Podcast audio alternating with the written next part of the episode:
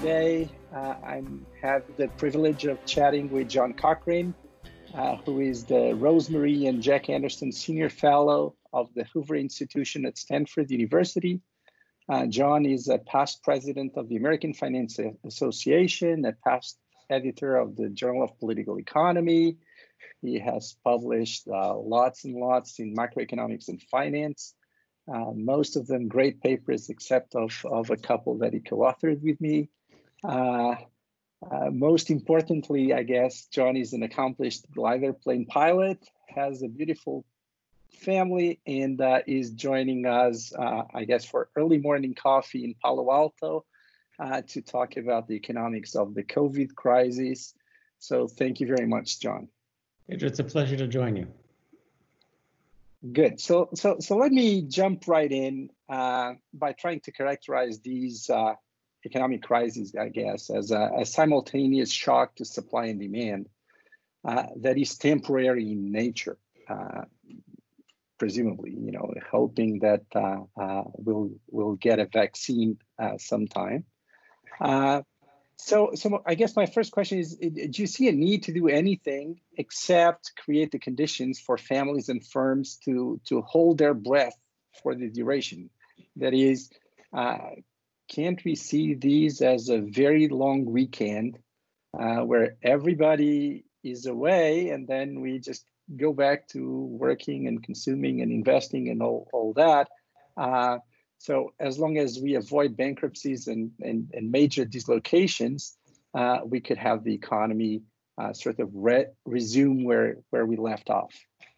Certainly that, um, that was my initial hope. Um, and that is something people who talk about economic policy are, are always focused on demand, demand, demand, demand, demand.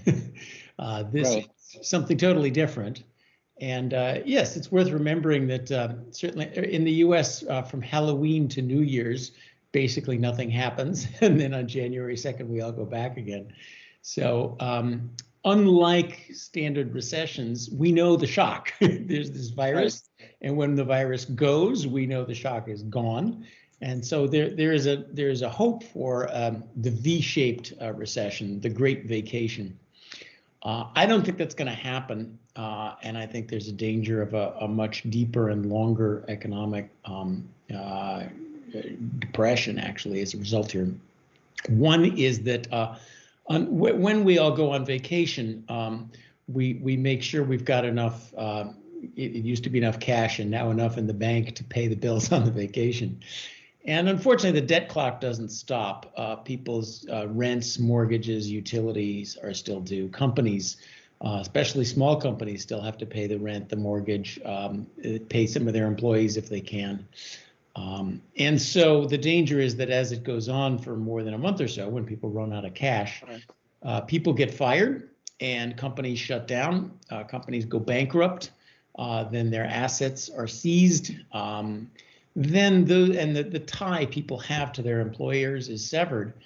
Now you're in the state of a regular, uh, uh, you know, after a regular recession where you've got to rebuild all that stuff. Um, you have to find the capital and the people, and you know, if a restaurant got closed sure. down, they, you you got to put that all back together again. So they're number one, uh, that you know once it's gone on for a month or two and and those things have happened um, it can go on for a while number two we're not going to get the all clear uh, as you mentioned that the we, we tend to hope in technology in our model, modern age um, the vaccine will come uh, all 10 billion people on the globe get the vaccine uh, the virus is now gone as, as smallpox is and you stop worrying about it well that's not going to happen anytime soon so certainly through the summer and the fall uh, in the global economy, we'll be living with um, the the virus is under control, but it's out there somewhere, ready to reemerge uh, anytime.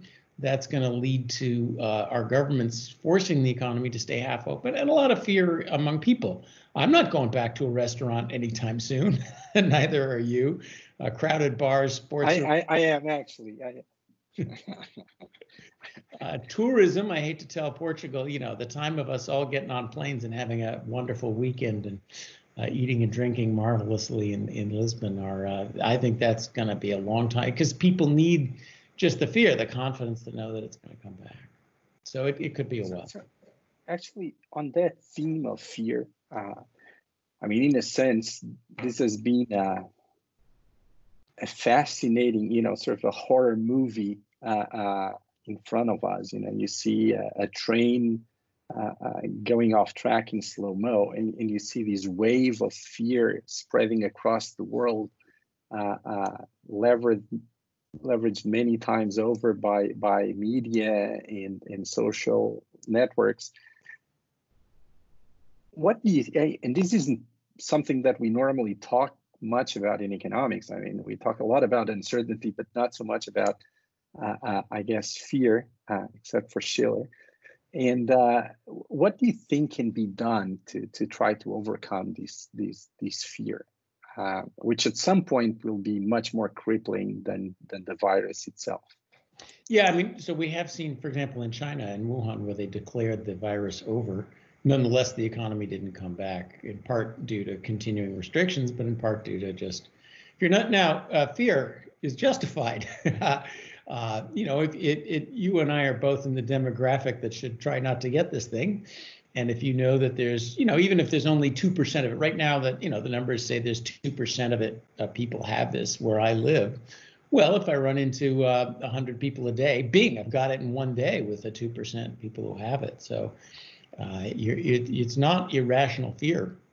And in fact, a lot of what's happened too is, is a shift in demand that's very hard for uh, the economy to accommodate. Uh, from my private perspective, I just don't go out to dinner. Instead, I go shopping and cook dinner. Uh, well, that's you know, so the grocery stores are having trouble. Plus, you save the timing, the commuting time. So exactly that gives you time to cook dinner. And the restaurants, uh, the restaurants die, and the grocery stores uh, do well. Uh, so your your notes, I think, were very thoughtful. Um, on on what one of the issues will be for our governments how do you get things started when they're reluctant to restart? And i think the answer to fear is transparency. Um, china has a big problem that everyone knows they lie about everything. But uh, i think our governments could do a lot. Once now our governments are thinking about what they should have been doing two weeks ago and they're not very good at thinking the us is coming a close second these days but uh, Uh, I, am not sure. Uh, we're, we're leading the world in, in bureaucratic incompetence. Uh, um, but uh, so um, so let's let's put ourselves in charge of uh, what what town are you are you in these days? Uh, let's put ourselves in charge. I'm in Cascais, which is a, a small a small town of I don't know about fifty thousand people or so. Or let's put ourselves of Palo Alto and trying to reopen it. Um, I think if if you have um, the answer to fear is is transparency. So how much is out there, and when the answer is not that much, trying to reassure people. So you need a uh, in this period uh, after the economic shutdown, which is by the way, the uh, listeners shouldn't. The economic shutdown is a panic button, and I'm really worried that we're going to uh, as everybody seems to have learned in 2008, the answer is the government bails out everything. The answer to pandemics now is the government shutdowns everything. This is not the way it's supposed to be. We should have a robust public health response that tests, traces, uh, finds where it is, quarantines the little areas that have it. Uh, and, ICU capacity. Yeah, stop the disease without stopping the economy. Now, how do we start the economy? Uh, first of all, we convince people that that competent, robust public health response is there, that in their town, we're kind of, there, there's random testing. You know, testing right now in the US is all about you feel sick, do you have it or not? It's kind of pointless. If you feel sick, there's nothing we can do for you anyway. We're going to treat you the same anyway. What we need is test, you know, test a, a group of a thousand people in a city and find out what percent have it in that city. And if the answer is that city's pretty clean, you can tell people, hey, this city's pretty clean, and, and they're much more willing, I think, to go out to the bars and restaurants. Um, so I, I, think a effective and transparent job of that public health response will be really important to giving the people confidence. Uh, what I read about in China is, you know, the government says it's all right, go on out, and they say, eh, I think I'd rather stay home. But by the by the way, I, I don't know if you had a chance to see, but there was actually a, a, a, very wide testing of the all the residents of Santa, Santa Clara County, uh, a good choice for a, for a place to take your sample, uh, where they basically found out that that the disease is actually I mean, and this is an an antibody test, so so they're finding out that that actually uh, a much larger portion of the population has already had the disease uh, with no symptoms. And, and uh, basically, they estimate a, a, an infection fatality rate of, of in the range of 0.1 to 0.2 percent. So, so actually fairly small. Uh, so basically, when you when you get the right denominator, uh, which you can only do now with these uh, with these antibody tests, it's actually much less deadly than it seemed to be. Yeah, which is which is good news. But by the way, we, we know how to name our counties well, don't we? I think of you every time I write a, a, a tax check to the county of Santa Clara. Uh, now, I think there's good news and, and bad news in this. Um, Nobody ever makes a mistake and, and writes it to my bank account. I don't know why. amazingly full if they did. Um, I think there's good and bad news in this. First of all, I, I was reading about this study just today. Uh, it has a very small false positive rate, which is, of course, a problem for studies like that. Uh, if you if you have a two percent false positive rate, then you and there's two percent there, then you double how many people you think you have it. Um, but the news, I think that this has been batting around that there's asymptomatic cases and many more people have had it than we thought. That's good in saying that this thing is less deadly than we thought. And, and the deadliness does seem to really concentrate on older people, people with health symptoms. So part of a robust uh, public health debate could be to isolate the people who we know are most likely to, to get really sick and die of it. Uh, that leads into uh, where there are, certainly in the US, I don't know about Portugal, are we able to do uh, are we able to tell old people you got to stay home while everyone else goes out. We'll see about that. Or, or whether they want to. Uh, or with yeah. But the bad, yeah. There's bad news in this too. What it means uh, first is that this thing is much more virulent than we thought. It's much easier to catch uh, than we right. thought. So the true reproduction rates are much higher than the two or three people thought uh, that means that uh, it just takes one tourist showing up in your town, and a week later, a thousand people have this thing. So, uh, and and that tourist may be asymptomatic, and half of your people may be asymptomatic. So, catching it and stopping it by standard public health means, you know, uh, stay home if you have a, a, a temperature, uh, is going to be much harder. Let me just interrupt, but but it also, you know, at that at that rate of contagion, it it also sort of you know makes it clear that it's almost pointless to try to to stop it. I mean, it's it's it's it's in a sense a tsunami, and you don't stop a tsunami by, you know, putting up a, a sand wall on the beach or something, right? It's it's orders of magnitude more powerful than what, what we can deal with. Maybe, but um, uh, on, on the other hand, so even here where it's a hotspot, only two percent have had it. So we got 98 to go. Sure. It's also not clear what I've what I've been reading. So um, it is not clear that once you have it, you're immune. Uh, so this whole idea of building herd immunity may be false. It may be like the common cold, which you get it and then three weeks later you can get it again. Um, so that's a little bit discouraging about about this news as well. I would say for the low fatality rate, I'm I'm almost happy about this thing happening. And let me explain that without sounding heartless. I, have been worried about pandemics for a long time, and uh, you know, when every time a politician stands up and says climate change is the thing most likely to destroy our civilization, I think you gotta. Climate change may be bad, but you need a better imagination. Uh, pandemics, wars, nuclear wars, civil wars, crop failure, all sorts of bad stuff can happen. Right. Pandemics have been with us for centuries. Um, pandemics are, you know, every wave of globalization leads to pandemics. This virus is, you can see evolution looking at us and saying, hmm, how, how can we get these people? Let's see, a respiratory virus that is uh, that lots of people are asymptomatic and that you know really gets people on elevators and in subways and and exploits air travel. That's what we need. So, uh, but this one is um, it's just bad enough to get the world's attention, and not bad enough to kill a whole bunch of us. And you know, you look back to our histories. There's there's viruses. The virus doesn't care if it kills 10% of the people or 20% of the people, and the next one could kill 10 and 20%. Look just like this one and kill 20%. So I, I think we got the perfectly calibrated wake up call. I, would say on the upside that our own species also evolve uh, uh, together with these bugs, and and so far so good. we evolve so, intellect. I mean, you know, the, the actual process of evolution is that uh, people who it's are co-evolution, right? These yeah, huh? people who are susceptible die. Uh, so let's hope we don't. Let's hope the our coevolution is we outwit things. We invent antibiotics, and then viruses take over. we and, vaccines and whatever. Yeah. Well, we learned so uh, typhoid and cholera used to kill, you know, 20, 30 percent when they came through. Well, we invented public health. We didn't really right. solve those by medicine. We solved those by clean water and clean air and not spitting on the ground. Um, Toilets and vaccines, right? Uh, well, re- vaccines vaccines helped, but clean water, uh, clean water and toilets just were, you know, that, that's how okay. Century we cleared that stuff up.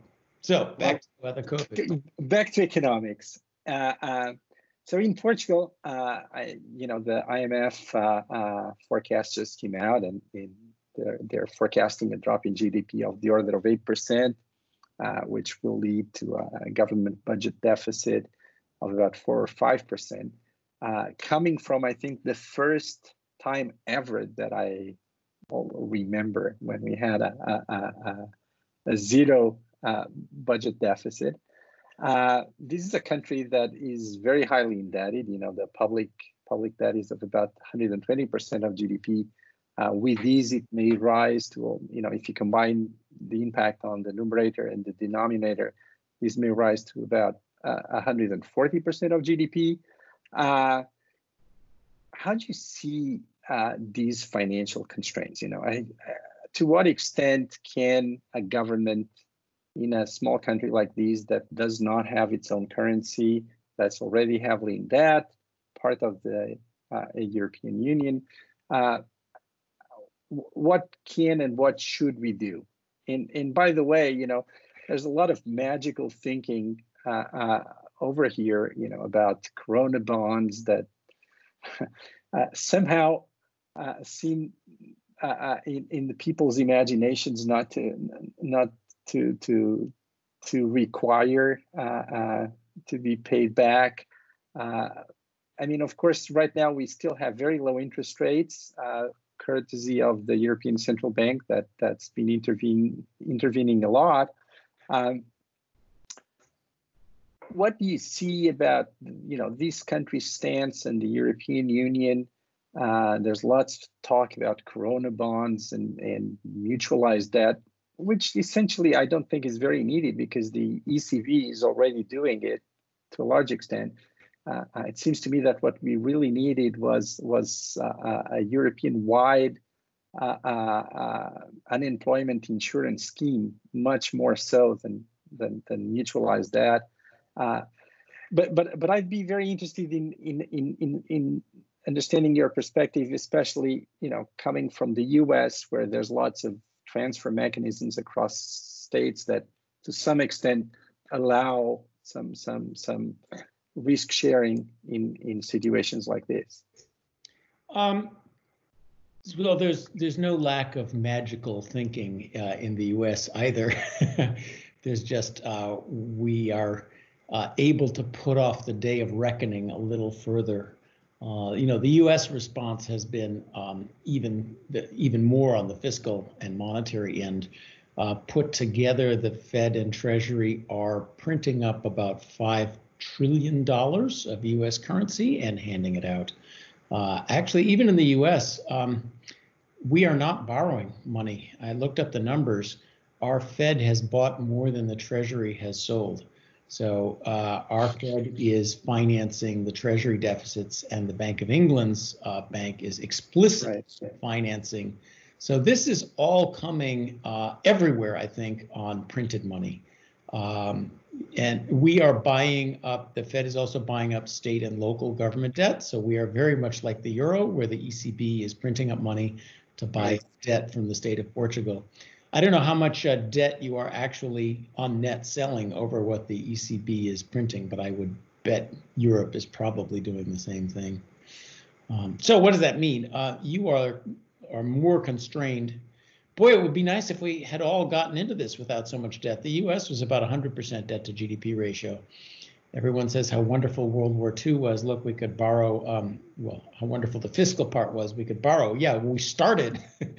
we are now at, we are now entering this crisis with the debt levels that we exited World War II with.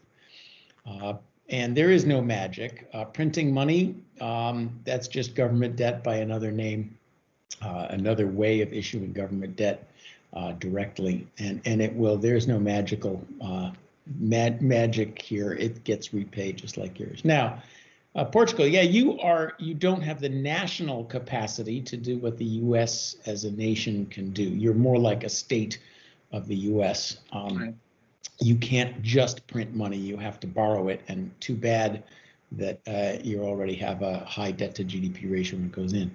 That means that as a nation, you can't do the kind of silly stuff the US has done, like send a $1,200 check to every registered voter, uh, signed President Trump, literally. including people on Social Security, government workers, and go- and government pensioners who, you know, everybody likes a check, but they're the, the light touch. so in some sense, I, I, hope this gives you some discipline about not doing too much stupid stuff. You know, we're bailing out our airlines. Here we go. It's all 2000 all over again.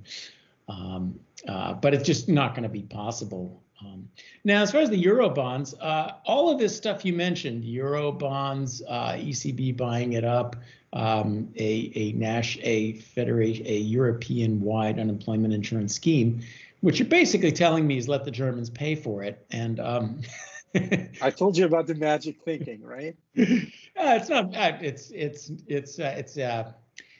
Once you start using words like mutualized and liquidity, then uh, what you're doing is you're hiding basic realities of someone else is going to pay for. And if the Germans are willing to pay for it, great. Good luck. Um, now, it is, you know, uh, one common response going on everywhere is that uh, unemployment uh, helps people pay their. Uh, we're, we're, using that in the U.S. Uh, unemployment rate is is skyrocketingly high, um, but I think it's it's a device. You see it every week. The the spike in the jobless claims. Yeah, and now some of it is not not real unemployment. Um, I think there's right. as bad as it sounds, and probably not in Portugal as well. Given there's an unemployment insurance system, if you're running a restaurant, you get together with the employees and say, look, guys, I, I can't pay your salaries now. Uh, go on unemployment and I'll give you a call when we're ready and the government will pay your salaries. And it's a way of government keeping everybody going. Uh, uh, unemployment, if you're going to have a European wide, un, I mean, unemployment insurance is supposed to be unemployment insurance, meaning that right. somebody pays premiums for it and it's not really a transfer uh, across states. We do this here. It's actually called a, an unemployment subsidy. So I think at least in terms of calling things by their names, it's a little better. Uh, so it is more explicitly paid by general tax revenue rather than a, uh, a risk rating on, on companies. Well, there's a social security tax that, that is paid by by firms and workers uh, for that, that that funds partly that. That is a little. So we have a system where um, if you're you, if you habitually uh, lay people off, you pay a higher rate of that tax, which has a little bit of good incentive to it. There's you know there's of course incentive to the ski areas uh, send the lift ticket attendants on unemployment over the summer. Uh, well, you, you want to avoid that kind of thing.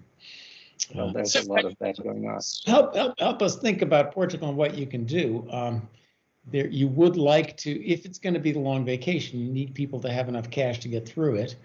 And and this is a lot of cash because the problem is you need people not to default on their mortgages and their consumer debt and their utilities. So it's more than just um, enough to buy food and and uh, keep going. Um, well we now have this layoff scheme where uh, uh, workers get two-thirds of, of, of their of their income, and it's one third paid by the firm, one third paid by the government, and you forego the other third. And where does the firm get the money? Well, where does the government get the money? that's exactly the point. You know, it's it's very tough to uh, to to carry these on for for much longer. Yeah, so Maybe let me. You can do it for a month or two, but not much more than that. let me openly worry um, about things that people make fun of me for worrying about, but people used to make fun of me for worrying about pandemics. Uh, if this goes on for a year, if this goes on for a couple months, I think we're okay. We can borrow another 20, 30% of GDP and then raise taxes a little bit more and slowly pay it off. Um, if this goes on for a year at with the current plan, you know, in the US, the current plan is a trillion dollars a month. Uh, so that's just an enormous amount of printed money. Soon we're talking about real money there. Yeah, soon we're talking about real money and real debts. So, um, when does the sovereign, the global sovereign default happen?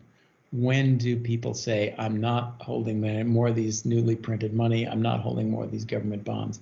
I sort of see the the beginnings. You know, this is like Wuhan, uh, December uh, of that right now.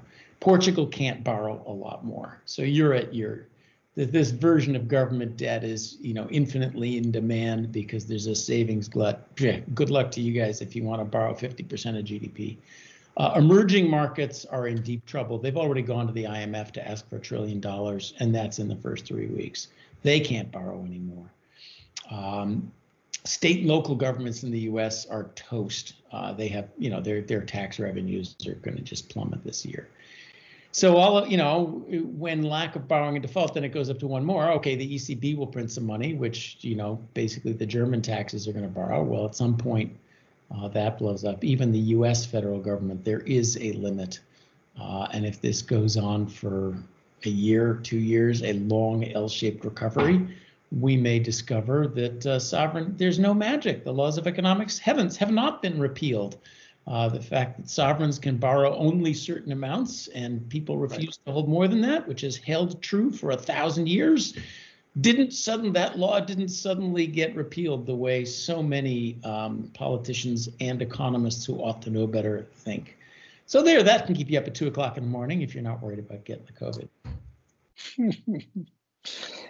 One final question. You know, it's like uh, there's lots of ways that something like that can happen. One of them that's somehow more gentle than the others is is through a little bit of uh, uh, inflation or unexpected inflation here, and and it, it seems to me there's finally a shot at that because you know for one reason or another you, you, you did have a big contraction in supply and plus with regulations that are likely to be enforced that will still you know hold back supply uh, and so suddenly if you're doing all these uh, monetary and and, and uh, fiscal expansionary policies the only way may be just to to for prices to go up right yeah so i would think of it less in terms of phillips curves and IS-LM diagrams but more in the current situation just the basics of uh, who is going to hold these mountains of government debt?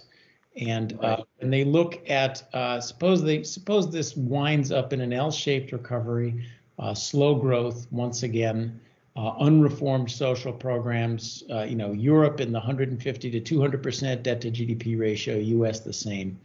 Uh, people say, you know what, bad stuff is coming. I'm going to get out of this government debt. Uh, that's, I think, what would spark uh, the inflation, less than sort of uh, supply and demand. Now, you know, the other way out of this three way out of out of debt. You can inflate, you can default, or you can tax. Uh, and um, well, did I forget to mention that we already have some of the highest levels of taxation in Europe? So it's well doesn't seem to be very promising on in that direction what happens in a debt crisis is uh, not an income tax but a wealth tax. Uh, right. the, the, government can yeah, basically, which is, essentially the same thing as a default. We're going to tax you, are holding 200% of the GDP of government bonds. Well, we're going to pass a wealth tax, and now we're not you're not paying it back. Uh, so that's uh, th- these are all dark ways out of this thing. Um, oh with that, let's hope for a V-shaped recovery. That let's hope that this was just a, a, a, bad long weekend, and that we can come back soon for a, a, a yeah, which means let's speedy hope, recovery. Let's hope that our governments don't screw up the recovery again with too much meddling around with it, because uh, it's going to take you know, reallocations, getting new kinds of businesses. There's a lot of reallocation here. There's a uh, our governments have discovered all sorts of regulations that are in the way of the crisis. Gee, guys, those regulations are also going to be in the way of the recovery. So let, us hope for. Uh, Actually, on an interesting note, uh, uh Italy just appointed a, a, sort of very high level team of uh, business people, technocrats, and so on to to lead the recovery effort, uh, which might be, I don't know. We'll see how that works. Well, your your supply point is really good here. Uh, what we're going to need is a supply-oriented recovery, microeconomic policies. Given the debt levels and given what's happened, a recovery oriented around stimulus, print even more money, borrow more money, throw it around. That is going to be a terrible idea. yeah. Well, John, thank you so much. Thank and uh, enjoy, enjoy, the rest of your Saturday. Good, good. Uh, send our love to the family. Take care. Likewise. Thanks.